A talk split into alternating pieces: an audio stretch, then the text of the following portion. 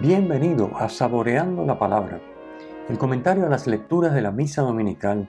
Te habla el Padre Ángel Siapi de la parroquia Cristo Redentor en el Paraíso, San Juan, Puerto Rico.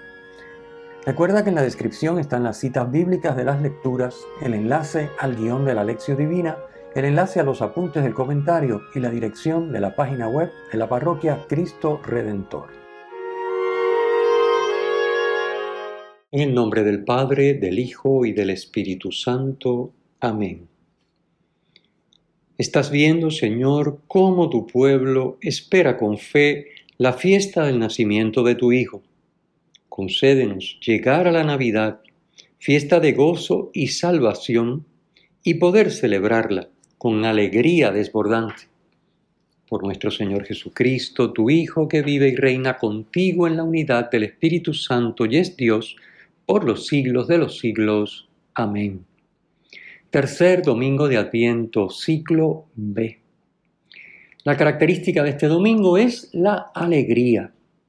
Se conoce como el domingo gaudete, que significa alégrense, regocíjense, por la primera palabra de la antífona de entrada de esta misa en latín.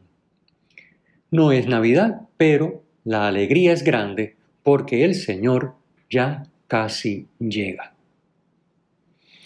El texto de la primera lectura está tomado de la tercera parte del libro del profeta Isaías, capítulo 61, y corresponde al discípulo o discípulos del profeta conocidos como tercer Isaías, que abarca los capítulos 56 al 66, y cuyo ministerio se desarrolla en el periodo después del regreso del exilio en Babilonia. Vale la pena leer el capítulo 61 completo. La lectura de hoy lo abrevia muchísimo, básicamente pone dos versículos iniciales y dos finales, pero vale la pena. Yo les recomiendo, busquen su Biblia, lean el 61 completo. La primera parte de la lectura es muy conocida porque Jesús la cita en la sinagoga de Nazaret al inicio de su ministerio.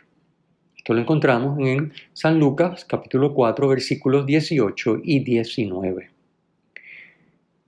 Estos versículos expresan perfectamente la identidad y la misión de Jesús, el ungido. La misión del ungido, versículos 1 al 3, es sanar. Dice el versículo 1, curar corazones desgarrados, liberar cautivos y prisioneros versículo 1. Redimir mediante la proclamación del año de gracia, versículo 2a. Consolar a los que lloran, versículo 2c, como indica la segunda bienaventuranza. Y cambiar la situación de tristeza por su opuesto. Encontramos en el versículo 3, diadema en vez de ceniza, óleo de gozo en vez de luto, manto de alabanza en vez de espíritu abatido. Esto es lo que hace Dios siempre que le permitimos entrar a nuestra vida, a nuestras relaciones, situaciones, etc. Para expresar la alegría que esto supone, el profeta presenta dos imágenes. La alegría será en primer lugar como la de los novios en su desposorio. Y será también como la del que luego del esfuerzo de la siembra cosecha los frutos de la tierra. El pueblo será como un jardín de justicia, es decir, de santidad. Dios hará brotar la santidad en su pueblo como brotan las semillas en un jardín. Con Cristo esto ya ha comenzado, aunque todavía no ha culminado. Estamos siempre en adviento hasta que Cristo vuelva y todo se le someta para que Él se lo entregue al Padre de quien lo recibió. En este tiempo litúrgico nos ejercitamos en lo que implica para el cristiano vivir así. Segunda lectura. En la segunda lectura nos dice San Pablo que es voluntad de Dios en Cristo Jesús que, primero, estemos siempre alegres, versículo 16, Segundo, oremos con constancia, versículo 17. Y tercero, vivamos en acción de gracias siempre y por todo, versículo 18. La alegría a la que se refiere Pablo puede coexistir con las tribulaciones y los sufrimientos. Podemos y debemos estar siempre alegres, ya que esta alegría es fruto del Espíritu Santo. La oración constante es también fruto del Espíritu que ora en nosotros. Jesús enseñó la necesidad de orar siempre. Lo vemos en Lucas capítulo 18, versículo 1. Y finalmente la acción de gracias, que como sabemos en griego se dice Eucaristía, es el estilo de vida del cristiano. El sacramento eucarístico es expresión del misterio pascual, como contemplamos en el quinto misterio luminoso, y resume toda la vida de Cristo, una vida en total fidelidad a la voluntad de Dios y que constituye su acción de gracias al Padre. Cada uno de nosotros está llamado a unirse a Cristo en su acción de gracias al Padre. Entrando en comunión con Cristo, mediante la fidelidad a su voluntad. Por eso es requisito para comulgar estar libre de pecado mortal y también arrepentirse de todo pecado, incluso venial. Así que entrar en comunión mediante la fidelidad a su voluntad y la ofrenda de sí mismo junto con Cristo al Padre. De esa manera nosotros nos unimos a la acción de gracias de Cristo, a la Eucaristía de Cristo, entrando en comunión mediante la fidelidad a su voluntad y ofrendándonos con todo lo que somos, podemos y tenemos junto con Cristo al Padre. Fíjense que en la plegaria eucarística tercera le pedimos al Padre que, fortalecidos con el cuerpo y la sangre de tu Hijo y llenos de su Espíritu Santo, formemos en Cristo un solo cuerpo y un solo espíritu. Y continúa la plegaria, que Él, es decir, el Espíritu Santo, nos transforme en ofrenda permanente. De lo que se trata es precisamente de ofrecernos junto con Cristo al Padre con todo lo que somos, podemos y tenemos. En la plegaria eucarística 4 le pedimos al Padre que conceda a cuantos compartimos este pan y este cáliz, que congregados en un solo cuerpo por el Espíritu Santo, seamos en Cristo víctima viva para alabanza de tu gloria. La misma idea con otras palabras. Ser en Cristo víctima viva quiere decir, en la comunión con Él, ofrecernos con todo lo que somos, podemos y tenemos al Padre, víctima viva. Pablo nos invita a dejarnos santificar por Dios, versículo 23, porque Dios es fiel, versículo 24, para llegar sin reproche a su segunda venida. La vida del cristiano, la santidad, es don de Dios, pero Dios es fiel. Nuestro esfuerzo es para dejar que Dios nos santifique, es decir, que nos haga participar de su santidad. Y esto no es una, algo pasivo, sino al contrario, muy activo. No porque dependa de nosotros, depende de Dios, pero de nosotros dependa, depende, perdón, que Dios actúe para hacernos participar de su santidad. Pasemos al Evangelio. Juan es un nombre que significa Dios es misericordioso.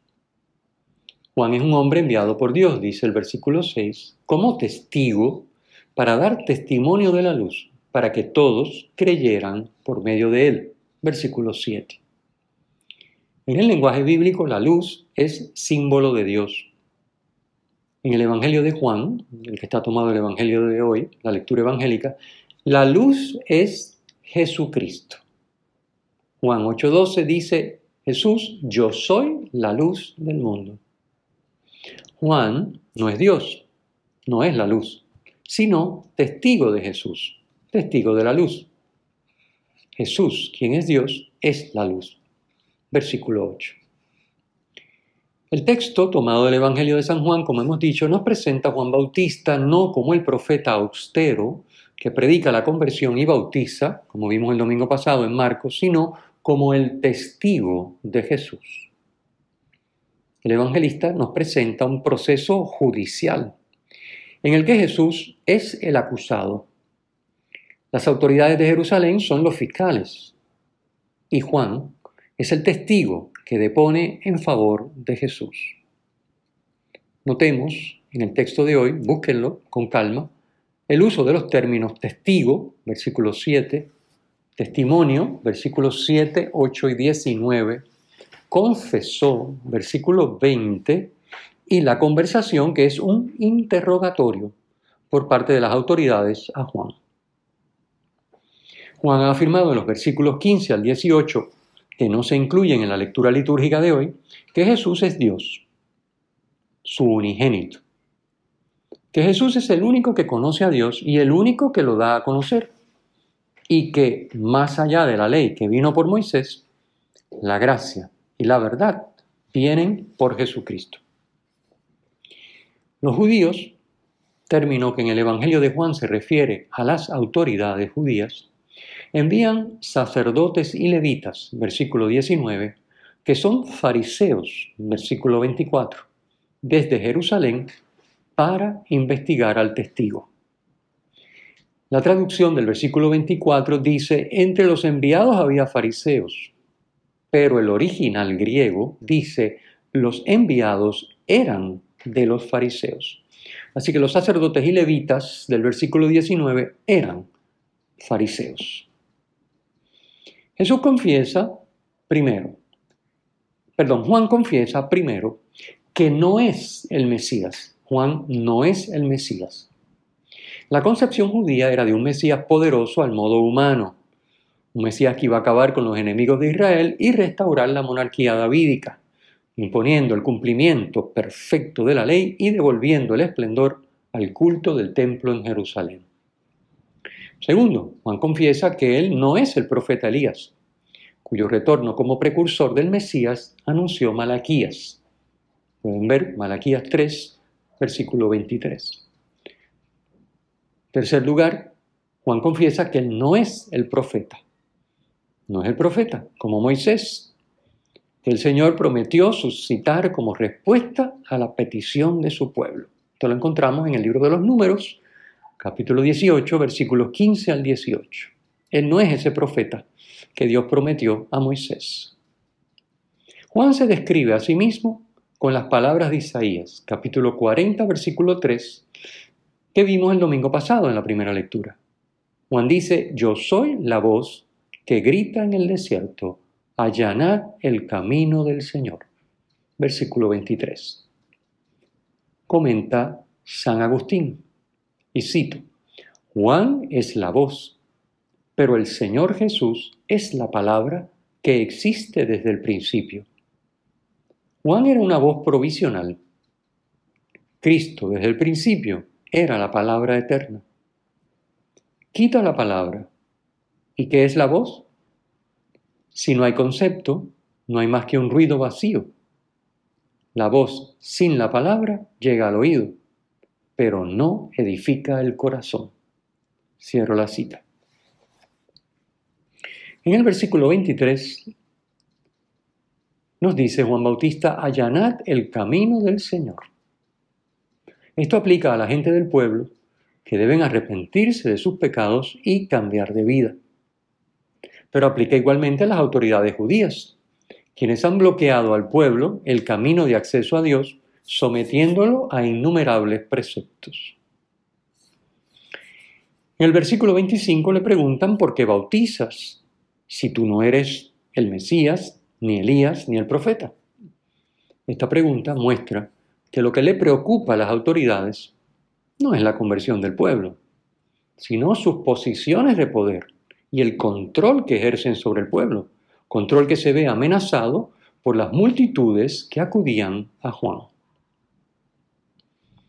Ante los sacerdotes levitas, perdón, ante los sacerdotes y levitas, que como ya dijimos son todos fariseos, Juan afirma que él solo bautiza con agua, pero que ya está en medio de ellos uno que no conocen. Versículo 26 término que ya como sabemos no conocen en el cuarto evangelio significa que no lo aman, porque no hay conocimiento fuera del amor. Así que uno que no conocen, versículo 26, es lo mismo que decir uno que ustedes no aman, que viene detrás de él y al que Juan no es digno de desatar la correa de las sandalias. Versículo 27. Como ya explicamos el domingo pasado, desatar la correa de las sandalias es un gesto con alcance jurídico. Les comparto otra vez la cita de San Gregorio que es muy iluminadora. Y cito, era costumbre entre los antiguos que si alguno no quería recibir por esposa a la que le correspondiera por derecho de parentesco, ella desatase su calzado al que debía ser su esposo. Por esta razón, anuncia Juan Bautista que él es indigno de desatar la correa de sus sandalias, como diciendo abiertamente, yo no soy digno de descalzar al Redentor, porque no usurpo el nombre de esposo que no merezco. Cierra la cita. Jesús tiene por esposa a la iglesia. Juan es solo el amigo del esposo y no va a usurpar el puesto, ni los derechos, ni la misión de Jesús, quien es la luz. Juan no es Dios, sino testigo de Jesús, quien es Dios. Versículo 8. Con esta expresión le está diciendo a los enviados que nadie, tampoco las autoridades de Jerusalén, tienen derecho sobre el pueblo. Nadie puede desatar las sandalias de Jesús. Nadie tiene derecho sobre el pueblo, sino solo Jesús, quien no va a renunciar a desposarse, entregando la vida por el pueblo. El texto de hoy termina en el versículo 28 con la frase, esto pasaba en Betania, en la otra orilla del Jordán, donde Juan estaba bautizando. Esta Betania no es la aldea de Marta, María y Lázaro, que quedaba cerca de Jerusalén, como encontramos en este Evangelio de Juan capítulo 11 versículo 1. Etimológicamente, Betania significa casa del dolor. La otra orilla es una evocación del paso del Mar Rojo y de la entrada en la tierra prometida. Si en una orilla se sitúan las autoridades religiosas de Jerusalén con su preocupación por aferrarse al poder y a las posiciones de privilegio. Juan Bautista y luego Jesús estarán siempre en la otra orilla, asumiendo el dolor y el sufrimiento que eso comporta. El Señor esté con ustedes y con tu espíritu. La bendición de Dios Todopoderoso, Padre, Hijo y Espíritu Santo, descienda sobre ustedes y les acompañe siempre. Amén. Si te ha gustado, usa el enlace para compartirlo con tus amigos.